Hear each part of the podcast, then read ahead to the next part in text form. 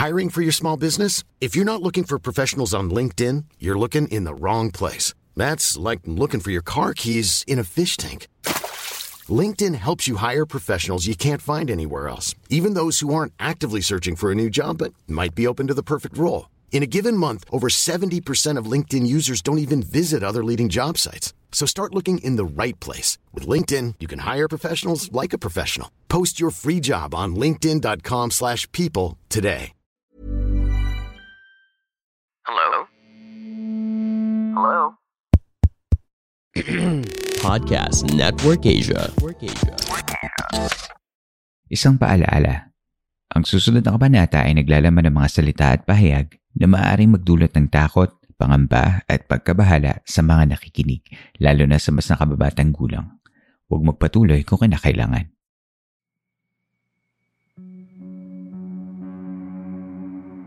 Tuloy po kayo sa ikadalawamput-anim na gabi ng San Telmo Society.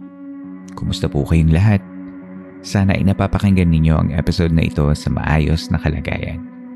Ang San Telmo Society ay ang listener story submission segment ng Philippine Camper Stories kung saan binabasa ko ang mga totoong kwento ng kababalaghan at pagtataka mula mismo sa ating mga tagapakinig. Sa huling linggo ng Mayo ay marami pa sa inyo ang malamang ay magtutungo sa mga bakasyunan para makapag-enjoy at makapagpahinga. Ang ilan naman ay baka pumunta sa ibang mga bayan para dumayo ng fiesta o bumisita sa mga kaibigan. Yan mismo ang ginawa ng ating mga bisita sa campsite ngayong gabi.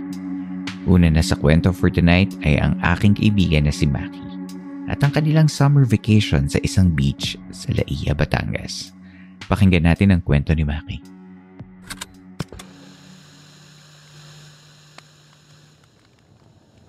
yun ay kami nagpunta sa Laia, Batangas. Second time na yun, hindi yun first time kasi nga maganda yung experience namin ng first time. So, syempre, bilang kami ni MJ ay madalas na nag-fishing, mga beach hobby namin, ganyan. 'di ba? So, second time namin bumalik doon kasi nung first time, okay yung experience namin, walang something. So, the second time naman, kasama na ngayon yung pinsan niya na mag-asawa, tsaka may pamangkin silang dala-dala na 2 years old, mahigit 2 years old. Meaning, lima kami, lima kaming pumunta sa, na nakasakay sa kotse papuntang Laia. So, ano yun, ah, gabi na yun, kaya nakarating na kami, medyo late check-in na. Overnight yun kasi the following day ang check-out, parang ganun. On paper, isang masayang summer beach vacation ang naghihintay para sa mga kasama ni Maki. Ngunit ano nga ba ang naghihintay sa kanila sa bakasyong ito? So, syempre, pagkadating doon, ihaw-ihaw, kain, the usual, di ba? Bonfire, mga ganyan. Parang mga summer yun eh. Tapos parang ano yun, biglang yayaan lang yun na madalas kasi kami lumalabas na ano, tapos yun, available naman. Tapos anong nangyari? O de, nag-ano kami, nag, nag-ihaw-ihaw, nag-inom doon sa facing beachfront, ganyan. Yung beachfront kasi, few minutes away lang doon sa mismong tulugan, yung mismong bahay. Kasi sa Laia, hindi naman lahat malalaki yung mga resort doon, maliliit lang siya, parang may mga bahay-bahay lang na mga for rent na mga ano, oo. Kaya parang ilang ilang few steps away lang yung beachfront papunta doon sa nilist naming room. Actually, yung room nga is good for 9 bucks. Eh, ilan lang kami, 4 adults lang. For some reason, hindi matandaan ni Maki ang pangalan ng resort na ito. Ngunit tinanong ko siya kung ano ang itsura ng nasabing resort para na rin sa kaalaman ng karamihan. Ito ay mga deck style, double deck pero fam, para siyang king bed na mga double deck. So apat na tagdo double deck. Tapos isang buo siyang ano, isang buo siyang bahay na ano, bahay siya, hindi siya building. Hindi, hindi siya ano, individual siyang houses. Individual houses siya na may mga double deck na mga double. Ito na yung binigay sa amin yung pang 9 person. So, oh, kasi na lang available na nag-walk-in lang kami, hindi naman siya pre-reservation. Dumating na kami sa Laia second time. O di medyo ano-ano kami na o ito yung pangalawang time na pupunta kami dito guys. Sabi namin sa pinsan ni ano tapos sabi namin ganun mag-ihaw tayo ganyan dun sa ano hanggang madaling araw. Kasi syempre susulitin mong magdamag. Kasi since overnight lang yun. So walang tulugan dapat yun hanggang malasing ka na lang yan na lang ang pinakatulog mo kasi ang ganda nga nung ano beach front tas aabutan mo yung sunrise ganyan ba pag kinabukasan So, yun, nag-ano kami. Tapos may dumating din sa kabilang kabilang ano naman na another group naman na mag-ano rin. Pero yun, mas marami sila. I think mga 12 yun. Family. Tapos may driver sila. O, o isang van sila, isang van. O di yun, kahit pa paano, yung na, na, na, na ano ko yun kasi yung driver, isa siya dun sa nakainuman nila during that night. May driver kasi. So eto na, nagiinom na, kain, kami naman mga babae, kami dalawa ng kumare eh, nag-inom ng slight, kasi ako din naman ako heavy drinker. So sila, inom talaga dun sa beachfront. Until such na siguro mga ilang uh, ilang oras na rin ang nakalipas, itong pinsan niya na lalaki, eh, medyo ano na, tipsy na, so groggy na, inaantok na. So ang naiwan na lang nag-iinom is ako, si MJ, tsaka si driver na galing sa kabilang unit na nagre-rent. Okay? So ngayon, no, di inom-inom, ganyan-ganyan. Tapos, dito na nga na hindi ko napansin itong, itong si MJ, eh, nawala na sa paningin ko. Sabi ko, nasaan yun?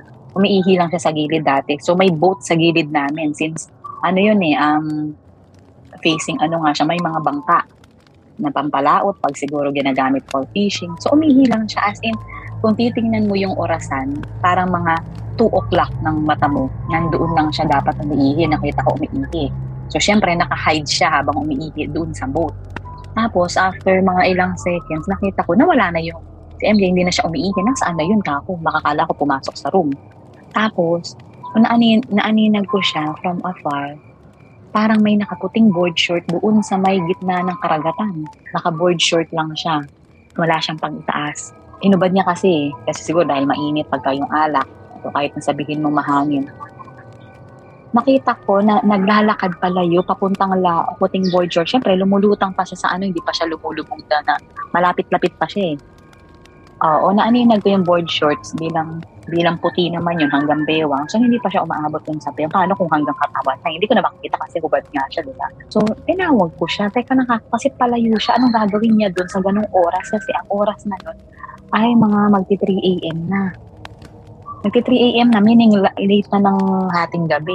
Teka, sabi ko ganun, di tinawag ko eh, bilang, bilang ang dagat ay open. Open, ano kasi ang dagat, di ba, kahit na sumigaw ka sa lawak ng dagat, hindi ka maririnig. Kahit nakulubin mo yung boses mo, hindi ka maririnig. Pero kung ginawa ko yung best ko na ma- maiparating ko yung boses ko sa kanya, wala talaga, hindi siya talaga lumilingon. By this time, nasa pampang si Maki kasama ang nakilala nilang driver at kahit puno na ng takot at kaba, sigaw ng sigaw si Maki para lang marinig ng tila nawawala sa sarili na si MJ. So ngayon, naglakad ako papunta doon sa dagat. Nag, umakbang ako. Sabi ko, sabi ko, tatay, sabi ko, bumalik ka dito. Sabi ko, anong ginagawa mo dyan? Sabi ko, sa kanya. Hindi siya lumilingon. So ang ginawa ko, sabi ko, pupuntahan kita dyan. Sabi ko, pupuntahan kita dyan. Huwag kang dumiretso dyan. Sabi ko, gano'n kasi nga, palalim na. So, ang sigaw kong yun ay medyo malakas, nakaipit, nakaano yung boses ko talagang lahat ng kapangyarihan ko na ano, nila, nilalabas ko. Tapos hindi siya luminingon. Tapos, nung humakbang ako sa tubig, mga siguro dalawang hakbang o tatlo, kasi hindi ko naman, hindi ako marunong lumangoy, hindi ko naman siya kakayaning iligtas. Ang akin lang, mapabalik ko siya pabalik. Kasi palubog na siya eh, palubog siya ng palubog. The na naglalakad siya palayo, na-imagine mo, lumu- siyempre lumalalim yun. Paano kung may maapakan siyang, kung may maapakan siyang bigla siyang lumubog, di ba? Ang, ang, ang sun hindi pantay-pantay. Paano kung lumubog na hindi ko makita? So sabi iniisip ko, tapos buti ang, ano, ang dagat, kalma. Kasi siyempre ako taga Mindoro, ako alam ko kung, kung maalo no, hindi. Kalma yung tubig. So pero, pero ako naman, pagka sa ganong ano pala, kala mo kaya mo lumangoy pero hindi mo kaya. Hindi ko naman talaga kaya langoyin. Dahil di naman ako talaga lumalangoy. Pero sabi ko, andyan na ako, sabi ko, pupuntahan kita dyan kako. Then, next step ako dun sa dagat, mga dalawa o tatlong hakbang, lumingon siya. O di parang nagkaroon ako ng pag-asa, babalik na siya. Nung paglingon niya, ako naman ang pasalubong din. So lumalalim, umaabot na sa tuhod ko yung tubig, umaano na. Hindi naman ako umabot sa may short na napipong mababasa na yung suot ko short. Hindi pa naman. Nakabalik siya. In short, bumalik siya. So pagkabalik niya, nag-abot yung kamay namin, nagyakap kami niyakap niya ako, sabi niya, sabi ko, anong ginagawa mo doon? Gananong ko siya. Kasi nawakan ko yung dalawang pisngi niya sa mukha. Kumbaga, sinampal ko kasi nakainom eh. Hindi yung parang inipit ko yung dalawang daliri ko sa face niya na parang pinumpyang ko. Parang, anong ginagawa mo doon? Sabi ko gano'n. Tapos alam mo yung para siyang, ano, para siyang nadito o para bang tuliro yung, ano niya, yung utak niya. Tapos hanggang inano, inipit ko yung mukha niya, hinarap ko lang sa akin. Tapos sabi ko, ano ba ginagawa mo doon? Kaya ako sabi niya, may tumatawag sa akin. Ang sabi niya, ang sabing ganun sa akin ng babae, sige, kaya mo yan. Sige, lakad pa. Lakad pa. Sabi niya ganun. So ako, hindi ko iniisip na nasa gitna na ako ng dagat. Nagpapunta na ako doon, sabi niya. Tapos sabi ko, ginano ko yung mukha niya, walang imang tatawag sa doon kasi kami nandito lang. Sabi ko, tandaan mo, tayo lang, apat, at saka si Alden, yung bata, ang pumunta dito. Kami lang ang kasama mo. Wala iba sa tatawag. Naintindihan mo ba? Ganun ako. Para, ipa, para bang parang pinahihimas-basan ko siya. Tinanong ko si Maki kung ano ang pakiramdam niya nung mga oras na iyon. Kung ano ba ang pakiramdam ng isang taong sa harapan mo mismo ay kinukuha ang iyong mahal sa buhay at wala kang magawa. Oo, so syempre ako, kinilabutan na ako kasi sinong tatawag dun? So baka nga naman hindi ako naniniwala talaga sa mga ganun na mga may something sa dagat kasi ang point doon, anong gagawin niya doon? Hindi naman niya dalang fishing rod niya at hello, magti 3 a.m. para magaganon siya sa dagat. So walang rason para ano. So kinilabutan ako, baka may kung anong impactong tumatawag sa kanya doon. Kaya parang pinarealize ko sa kanya, inawakan ko yung dalawang mukha niya. Sabi ko, walang ibang tatawag sa'yo. Tingnan mo ko, ako lang at tayo lang ang pinsan mo ang nandito. Walang iba at hindi ka dapat pumupunta sa gitna ng dagat. Hindi ka kang pumasok na tayo, tigil yun yung pag-iinom na yan. Ako ganon. Tapos, oo, oo, oo, sabi naman niya, sabi naman niya, oo, oo, oo, sige, sige. Sabi niya, parang para siyang hibang, para siyang natuliro na lutang. Sabi ko gano'n, o kuya, sabi ko dun sa driver, ikaw na lang magtuloy niyan. Kakainin mo na yan, bukas na po kami babalik. Pahinga na rin kasi, date na rin kasi madaling araw na. Iniwan ko, tapos sabi ni kuya, sabi ni kuya driver, sabi niya, dapat yung mga ganun tumatawag, hindi mo pinapansin, hindi mo ini-encourage na ano. Ginanon lang siya, nag-iwan lang siya ng message. Tapos sabi, sabi ko gano'n sa kuya, nung, nung sasagipin ko kasi siya dapat na pupuntahan, kuya, pakitawag naman, tulungan mo ko. So si kuya ay parang dead ma lang, nakaupo lang na ako na lang ang tumawag. Yun pala yung hindi ko na ano kanina. So parang naisip ko, bala ka na dyan kuya, mag-inom ka ikaw na maglikpit niyan. Sabi kong gano'n. So pumasok na kami ngayon sa bahay. Hindi siya, wala siyang tinulong. Parang ang sabi lang niya, pag may mga ganito matawag niyo i-encourage kasi dito sa ganitong ano, maraming mga ganito, ganito, ganito, ganito. So hindi ko na inintindi si kuya.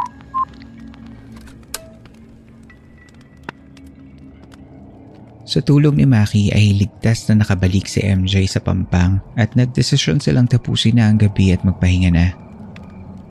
Iniwan nila ang driver na kanina lamang ay kausap nila. Nabanggit ni Maki sa interview na ang driver na iyon ay kanilang hinihikayat para sumama sa kanila bilang isang grab driver.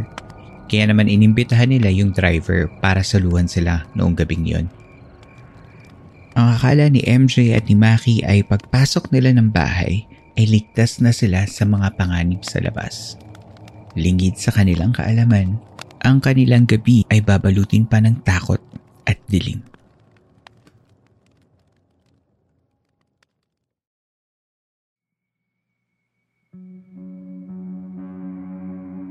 Tigil muna sa kwentuhan. Magbabalik ang Philippine Camper Stories matapos lamang ang ilang saglit.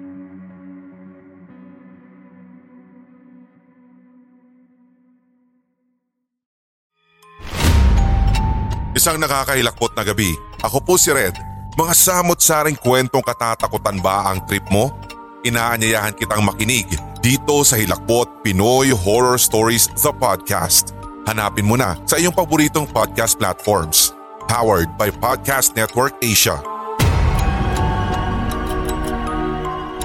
Sige na.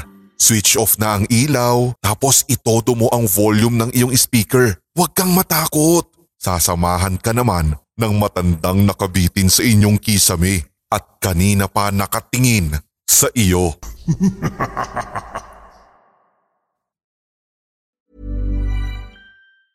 Even on a budget, quality is non-negotiable. That's why Quince is the place to score high-end essentials at 50 to 80% less than similar brands. Get your hands on buttery soft cashmere sweaters from just 60 bucks, Italian leather jackets, and so much more.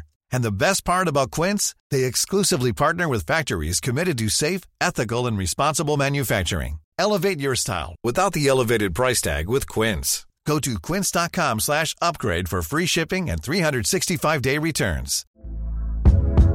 Hey there, it's Michelle Norris. I'm host of a podcast called Your Mama's Kitchen. When I travel, I'm usually looking for a way to find a taste of home when I'm not at home. And one of the things I love to do when I am at home is entertain. And Airbnb allows me to do that. When I was in California recently, I rented a house that had a great kitchen. And when we were sitting around the table, we we're all thinking, we're in someone else's house. Someone could be in all of our homes as well. If you have a home, but you're not always at home, you have an Airbnb. Your home might be worth more than you think. Find out how much at airbnb.com/slash host.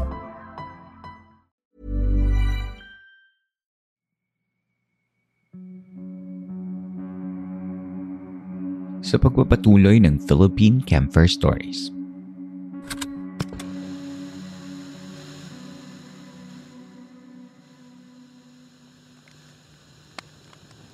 So eto, going back, o di, naglakad na kami pabalik ng kwarto. Pati pagbalik namin ng kwarto, siguro kung bibilangin mo yung steps, uh, wala pa sa isang daang steps, mga 50 lang siguro. As in, lang. Nalapit lang ng lalakaran.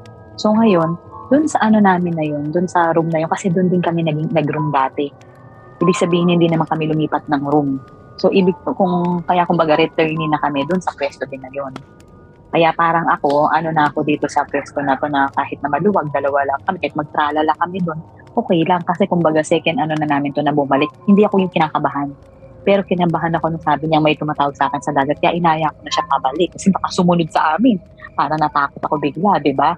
Parang gusto ko na lang ilak ang, ilak ang mga pin. Oo, parang nag-alala ako kasi baka baka mamaya yung sinasabi niya tumatawag kung ano yung kung anong balik no yun. Hindi ko yun ang unang pumasok sa isip ko kasi alam ko pag mga ganun time na dati before yung mga pang 3 AM doon lumalabas yung mga 'di ba yung doon malalakas sa mga spirits.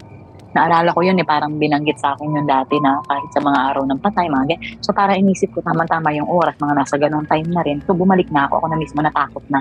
Pero ang ramdam ko noon napakalakas ko. Hindi ko naisip yung ano, ang, ang naisip ko ng isa ako talagang mutant. Parang ang lakas-lakas ko. Tapos, so, di ito na, kasi isipin mo, lalangoyin ko yun, eh, hindi naman ako marunong maglangoy, pero bakit pupuntahan yung dagat na yun? Di neto na, nandito na kami sa bahay. Kaya sabi ng pinsan niya, di binuksan na namin. Sabi ng babaeng asawa ng pinsan niya, sabi niya, ano yung insan? Sabi niya gano'n. Kasi kinukuda ko pa siya, nagsasatata ako. Bakit pa kasi kung kami-kami ka nakikinig? Ba't hindi ba pwedeng uminom ka na lang, umupo ka na lang, doon tayo na magkakasama? Ba't ka pa umalis sa pwesto mo? Sabi kong gano'n. Tapos, so di habang nag-uusap kaming gano'n, na- nagising yung pinsan niya na, yung asawa ng pinsan niya, bakit yung pinsan, ano nangyari sa sabi mo? Itong insan mukha ko, eh, sinara ko ng pinto, o di tuloy ako ng kwento itong insan mukha ko may tumatawag daw sa kanya doon na hindi ko alam kung ano, bakit siya naglakad doon. Kaya, teka, insan ka ako, paliguan ko muna. Samahan ko muna sa CR, paliguan. So, pinaliguan ko, pinaupo ko sa bawal ng CR. Pinaliguan ko, ako na nag-shampoo kasi groggy na siya, dami nga na nainom. Yung ininom nila, yung may tinatawag na may tenga. Yung, hindi ko alam kung emperador o fundador ang tawag doon. Basta may tenga. May tenga yung iniinom malakas yun pagka ganun. Malakas ang tama nun pag naririnig ko yung ganun na ano, ma, ma, may tama yun. So, edi, para mahimasmasan siya, tinulong ko na siya sa CR. Ako na nag-shampoo sa kanya, nagsabo ng katawan para mabanlawan na siya. O di, habang um, binabanlawan ko siya, o di yun, nagpalit na. Tuloy ako ng kwento. Dapat na ako hindi ka ano, ganito, ganyan. Anyway, ako magpahinga ka na, magdano na tayo ka. Ako rin magbabanlaw na rin after. Sabi ko, ikaw na muna mauna. Sabi kong ganun, bandawan na kita. O di, tapos na, lumabas na kami. Tapos, nung habang nagpapalit na siya, di nagpalit na. Biglang, biglang itong bubong namin, bubong, biglang may mga paa kong parang na, narinig na humahakbang sa bubong namin. Humahakbang as in, imagine mo yung, imagine mo yung tiger o aso, di ba may apat na paa yun? May dalawang kamay, ap, dalawang paa. So imagine mo pag naglakad yun, yung dunog, yung bag, bag, bag, kada lakad. Ang bigat ng lakad, para siya talagang ano. So parang, ang inisip ko, ano yung nangyayari yun na naglalakad sa ibabaw ng ano ko, bubong. So di sinun sinundan ko, sinundan ko yung ano. Kinuha ko ngayon yung fishing rod. Yung fishing rod niya. Ngayon, sinun inano ko siya, yung parang, alam mo yung kunda mo, na kung saan humahakbang yung ano, sinusundan ko yung hakbang. Sinusundot, imagine mo, sinusundot ko yung ibabaw ng bubong, ng fishing rod, yung sa kisame. So ngayon, o di sinusundot ko siyang, sinusundot ko siyang ganon. Sabi ko, habang naglalakad yung ano, sabi ni Insa, nagising na rin yung isang lalaki kasi ang lakas eh. Ah talagang sumunod ka pa dito ha, sabi kong ganun. So ang lakas ko, parang ako sabi ko, para ako mutan, uh, ang inano ko, kumuha ng iodize yung isa kasi wala naman kaming rock salt. So iodize, sabuyan daw ng asin, kung ano man. So dun muna ako sa humahakbang sa bubong o di pumasok ako humahakbang sa bubong. Sabi-abi kong ganun sumunod ka pa talaga dito ha. Sabi ko, sinusundot ko siya. Sabi ko, apat ka. Sabi ko, lima kaming pumunta dito. Sabi ko gano'n, lima kaming babalik ng Manila. Wala kang magagalaw sa amin. Sabi ko gano'n sa kanya.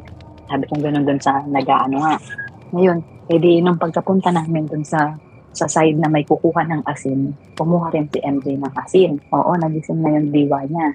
So, ang nangyari, sina, kumuha siya ng iodize, inano niya sa mga bintana kasi yung bintana, jealousy lang, bukas, tapos may curtain lang na asin silhouette. Para lang siya manipis, manipis na kurtina. Para kung makikita mo yung mga beach, ganun talagang style. Nilagyan lang siya ng manipis na ano, tapos sinabuyan niya yung mga bintana ng iodize salt. At tapos sabi niya ganun. Tapos habang ako nakikisagupa doon sa humahakbang sa bubong kasi ayaw niyang tumigil talaga ang bilis, umiikot siya na umiikot, bag, bag, bag, bag. Sabi ko, sinusundot ko, ah, talaga sumab kumuha, sumunod ka pa dito, ha? Sabi ko, alis, alis, alis. Sabi ko siya.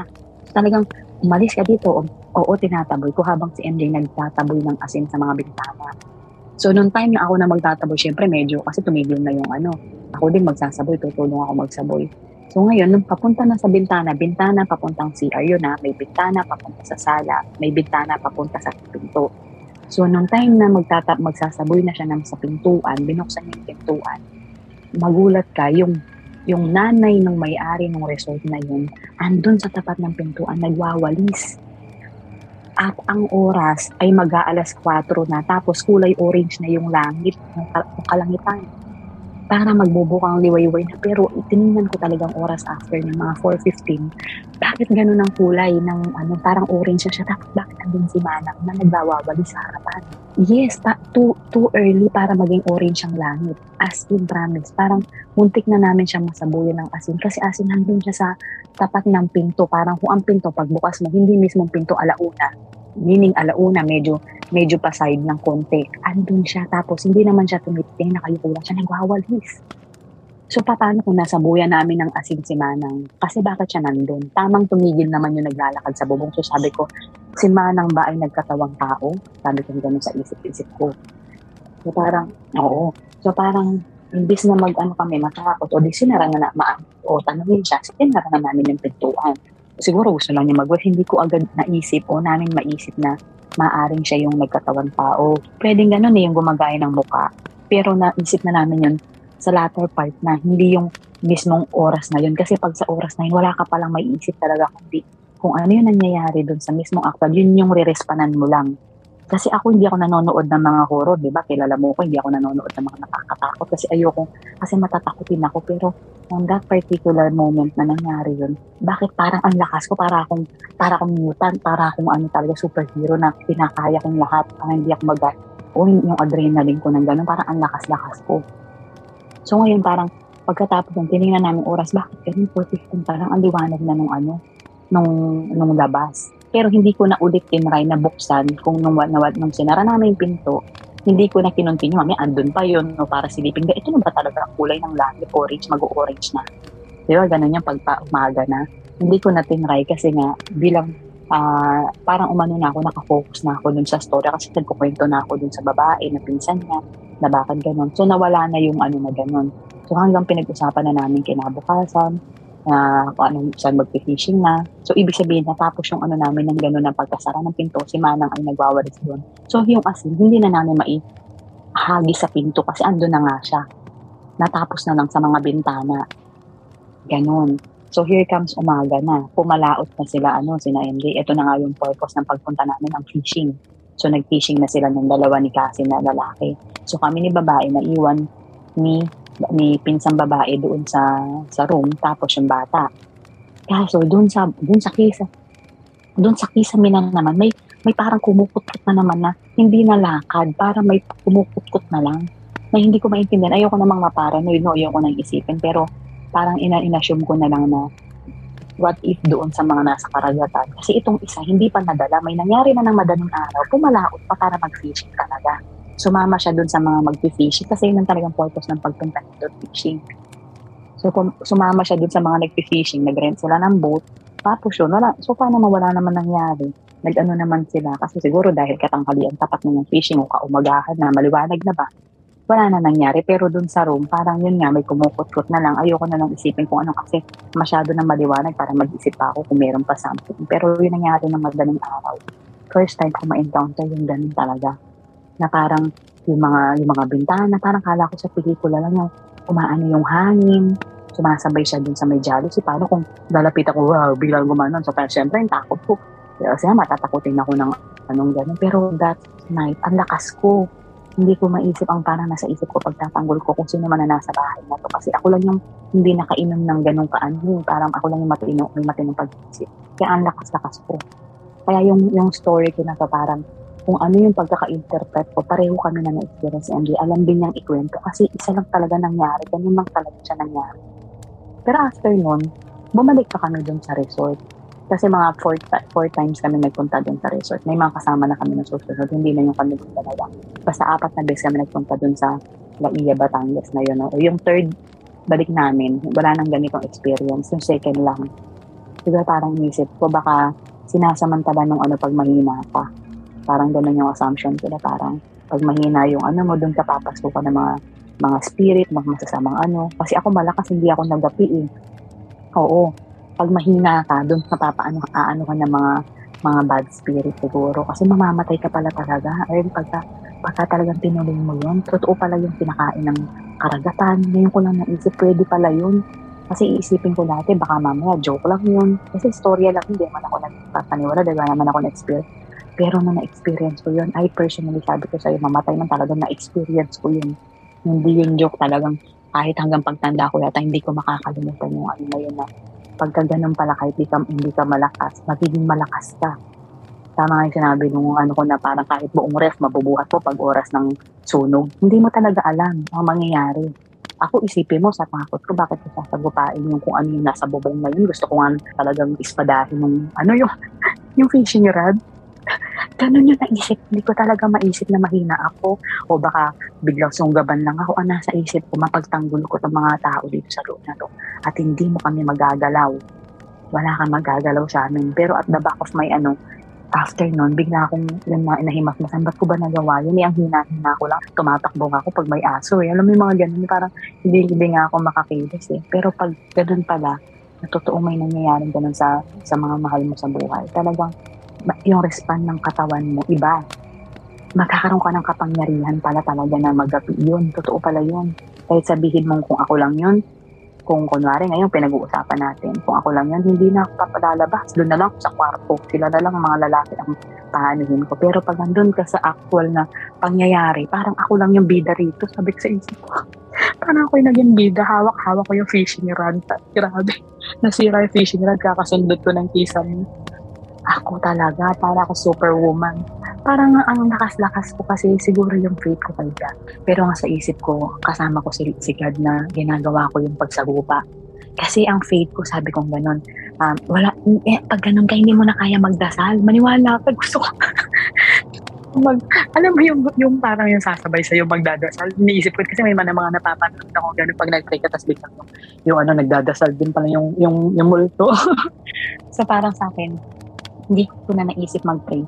Pero yung sa katawan ko, alam kong kasama ko si God kasi ang lakas ko. Ang lakas kong sumagupa. Parang gusto ko pa nga lumabas para makipag-ispadahan niya. Yung sabi ko siya, hawak-hawak ko yung malaking rod.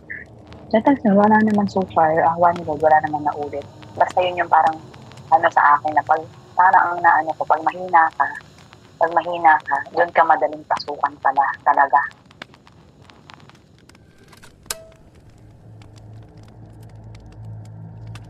Hello, Maki. Thank you for sharing your story to the thousands of listeners here sa Philippine Camper Stories. Nung una kong narinig ang kwentong ito ay nasa daan kami ng aming mga kaibigan patungo sa isang kasalan. Aaminin kong kinilabutan ako nung una ko tong narinig. Pero natatawa din ako kasi kabarkado ko si Maki kaya iba yung aming kwentuhan. I had to ask her to record this for the podcast para malaman ng mga tao ang mga posibleng panganib lalo na kapag dumadayo ka sa ibang mga lugar. Ang dami ko ring tanong tungkol sa nangyari. Si Rhea na kaya ang tumatawag kay MJ? E ano nawang creature yung nasa bupungan nila nung gabi na yun? Si Manang ba na nagwawali sa tapat ng pintuan nila nung binuksan nila yun nung umaga is actually an aswang na kayang magbago ng anyo. Bakit ang aga ng sunrise na yun? Nung kinikwento sa akin to ni Maki, naaalala ko na may nakita kong TV show na para matalo ang enchantment ng isang sirena ay saksakin ang tubig kung saan ito nakatira. Hindi ko naman alam kung totoo yun. But I guess the intention of Maki to save MJ that night was strong enough to make it happen. Kinuwento ko yun kay Maki na at that moment nung tumapak siya sa tubig ay baka parang nabali na yung enchantment ng Serena sa pagkakabihag niya sa isip ni MJ. Ang mga siren or mga mermaids ay mga nilalang sa tubig na gumagamit ng kanilang tinig upang makapanlinlang ng mga kalalakihan na sumama sa dagat upang doon sila paslangin. Sa Pilipinas, ang sirena ay karaniwan ding kilala bilang aswang ng dagat. Ngunit sa kwentong to, parang na double whammy sila Maki kasi inatake na sila ng sirena pati ng aswang sa bubungan pagkatapos. Or at least I think so. As a last resort, your adrenaline can also be your last strength. Nature gave that to us humans sa panahon ng kagipitan ay magkakaroon tayo ng tapang at lakas para lagpasan ang mga pagsubok. Kung kayo ay magbabakasyon sa ibang mga lugar, sana ay mag-ingat kayo lalo na kapag kumakagat ang dilim.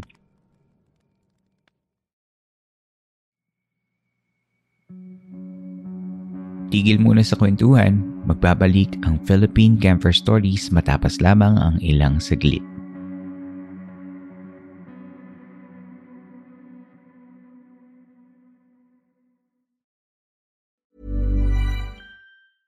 Hey, it's Paige DeSorbo from Giggly Squad. High quality fashion without the price tag. Say hello to Quince. I'm snagging high-end essentials like cozy cashmere sweaters, sleek leather jackets, fine jewelry, and so much more. With Quince being 50 to 80% less than similar brands. And they partner with factories that prioritize safe, ethical, and responsible manufacturing. I love that. Luxury quality within reach. Go to quince.com slash style to get free shipping and 365 day returns on your next order. Quince.com slash style.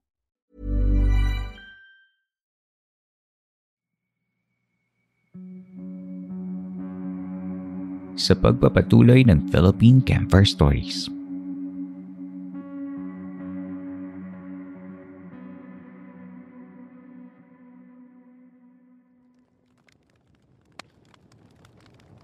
Si Sam ay ang host ng A Cup of Coffee podcast at karaniwang co-host sa Paranormal Podcast. Ang bahagi na ito ng aming kwentuhan ay part ng aming special episode na nirelease noong September 21 kasama ang Charmed Ones ng Paranormal Podcast na hindi nakasama sa final edit. Narito ang isang maikling kwento ni Sam.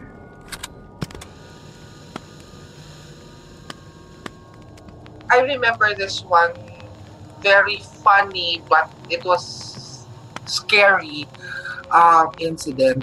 So, I was with a lot of my gay friends. Tapos meron kasi kaming isang gay friend na medyo bundok yung bahay. Sa bundok yung bahay nila. Na pag dumadating ang alas 10 ng gabi, talagang maglalakad ka kapababa ng bundok kasi wala nang tricycle, wala nang jeep na dumadaan. Eh kami, syempre, college ka na, so medyo ka strong, independent ang dating mo. So, at medyo inuman, inuman, inuman na ganyan. So, Hmm. nag-inuman kami dun sa house, bahay ng friend, sa bahay nila. And then, mga around 1 o'clock in the morning, nagkaya ka na umuwi. Mm. So, eh, sanay naman kami, sanay kami nung panahon, sanay kami talaga nung panahon. Pero, pag halimbawa, nag, before, pag ginagawa namin yon tahimik lang kami. Tahimik lang kami, bumababa lang, naglalakad lang kami, ganyan. Mm. Nung instance na to, medyo lahat rowdy kaming lahat. Nakainom ba kayo? Oo, nakainom kami. nakainom na. So, ito na. So, sabi ko, sa, so, nung, hindi ko alam kung na-experience yun. Alam niyo ba yung larong Miss Gay Lotto? Yeah, pa- para siyang para siyang gano'n, parang RuPaul's drag drag race siya na parang ang usapan ay categories. So, category is, di ba, ay bulaklak. So, mag A, B, C, D, yung parang A for kettles, B for ganyan. So, pa, ikot-ikot kami ganyan. So, naglalakad kami pababa ng bundok nito. Um, hindi naman siya talagang yung rough road. ha. Kalsada naman talaga siya. Kaya lang, bundok talaga siya. So naglalakad kami ganyan, nagtatawa na kami ganyan. From afar, naririnig na namin yung sumisigaw ng balot. Balot. Siyempre Mm. from afar, di ba? Ay, gusto namin makasalubong tayong balot. Magbabalot tayo nito. Lakad-lakad na kami. So, laro-laro pa rin kami. Balot. Gumaganyan siya. Sabi ko, ay, lam, lapit na siguro. Siguro merong tindahan na, merong, Mm. ano, merong, merong May parating. daan na nagiinom, ganyan. Hanggang sa na-realize namin, and the most scariest part is that nasa tenga na namin yung sumisigaw ng balot. As in, Okay. balot! Nasa sa tenga na Ah, namin. malakas. Pero, oo, pero wala kami nakikita. So, yung, yung 30-minute hike pababa ng bundok, kinuha namin ng 5 minutes sa takbo. Hindi kaya lasing lang kayo. Hindi kasi okay lang sana kung halimbawa ako lang, ako, eh, kung halimbawa ako lang. ah, oo. Eh, hindi, lahat kasi talaga kami. Collective Yung, yung experience. collective yun na parang, bakla, nasan yung katawan ng magbabalot? Tapos, yun na, nagtakbuhan na kami. Tapos after that, na, nakwento na lang sa amin nung yung house na pinupuntahan nga namin doon na may na-salvage doon na may Magbabalot. nabangga, pa- may nabangga doon na magbabalot. Okay. Sa, sana naman, pin, pin, piniprewind mo kami, no? yung mga ganyang experience, hindi maganda. Yung gano'n.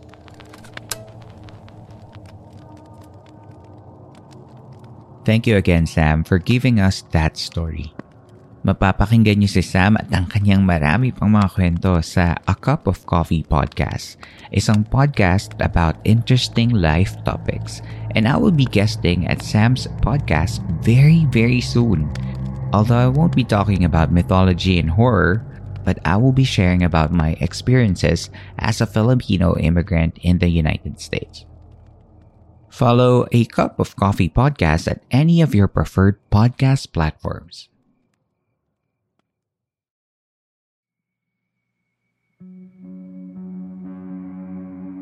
Inyo pong nasubaybayan ang isa na namang gabi ng Philippine Camper Stories sa ating segment na San Telmo Society. Sana ay nakatulong kahit panandalian ang pakikinig ninyo upang maipahinga ang inyong mga sarili laban sa mga problema at hamon sa labas ng campsite na ito. Salamat muli kay Maki at kay Sam para sa mga kwento natin ngayong gabi.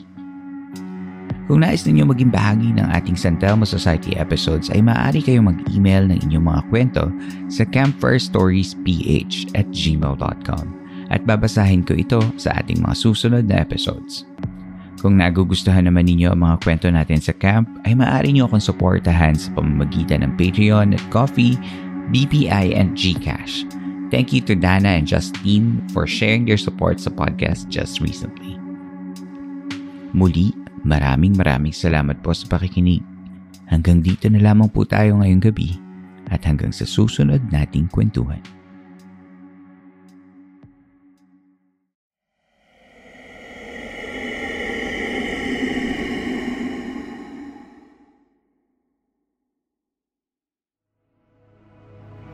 This podcast episode is based on or is inspired by true events. Unless otherwise indicated, all the names, characters, businesses, places, events, and incidents in this podcast are either the product of the podcast creator's imagination or used in a fictitious manner. Any resemblance to actual persons, living or dead, or actual events is purely coincidental.